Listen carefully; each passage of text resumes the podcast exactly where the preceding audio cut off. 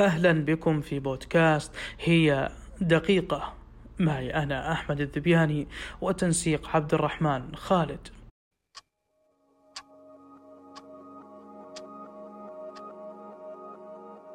الذكاء العاطفي.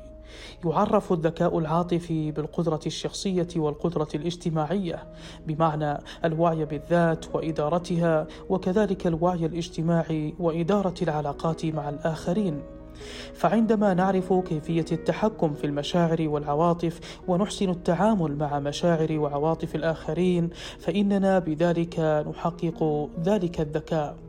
ويمكن توظيف مهارة الذكاء العاطفي مع الأسرة والأصدقاء وبيئات العمل. ولا نستغرب إذا قلنا أنه يفتح لنا أبواب الفرص الوظيفية العالية. فالناس في تعاملاتهم لا ينفكون عن العاطفة بل إنها تلعب دورا كبيرا في الكثير من قراراتهم. وأخيرا يقول أرسطو نحن ما نفعله بصورة متكررة. التفوق إذا ليس فعلا. وإنما عاده محبتي.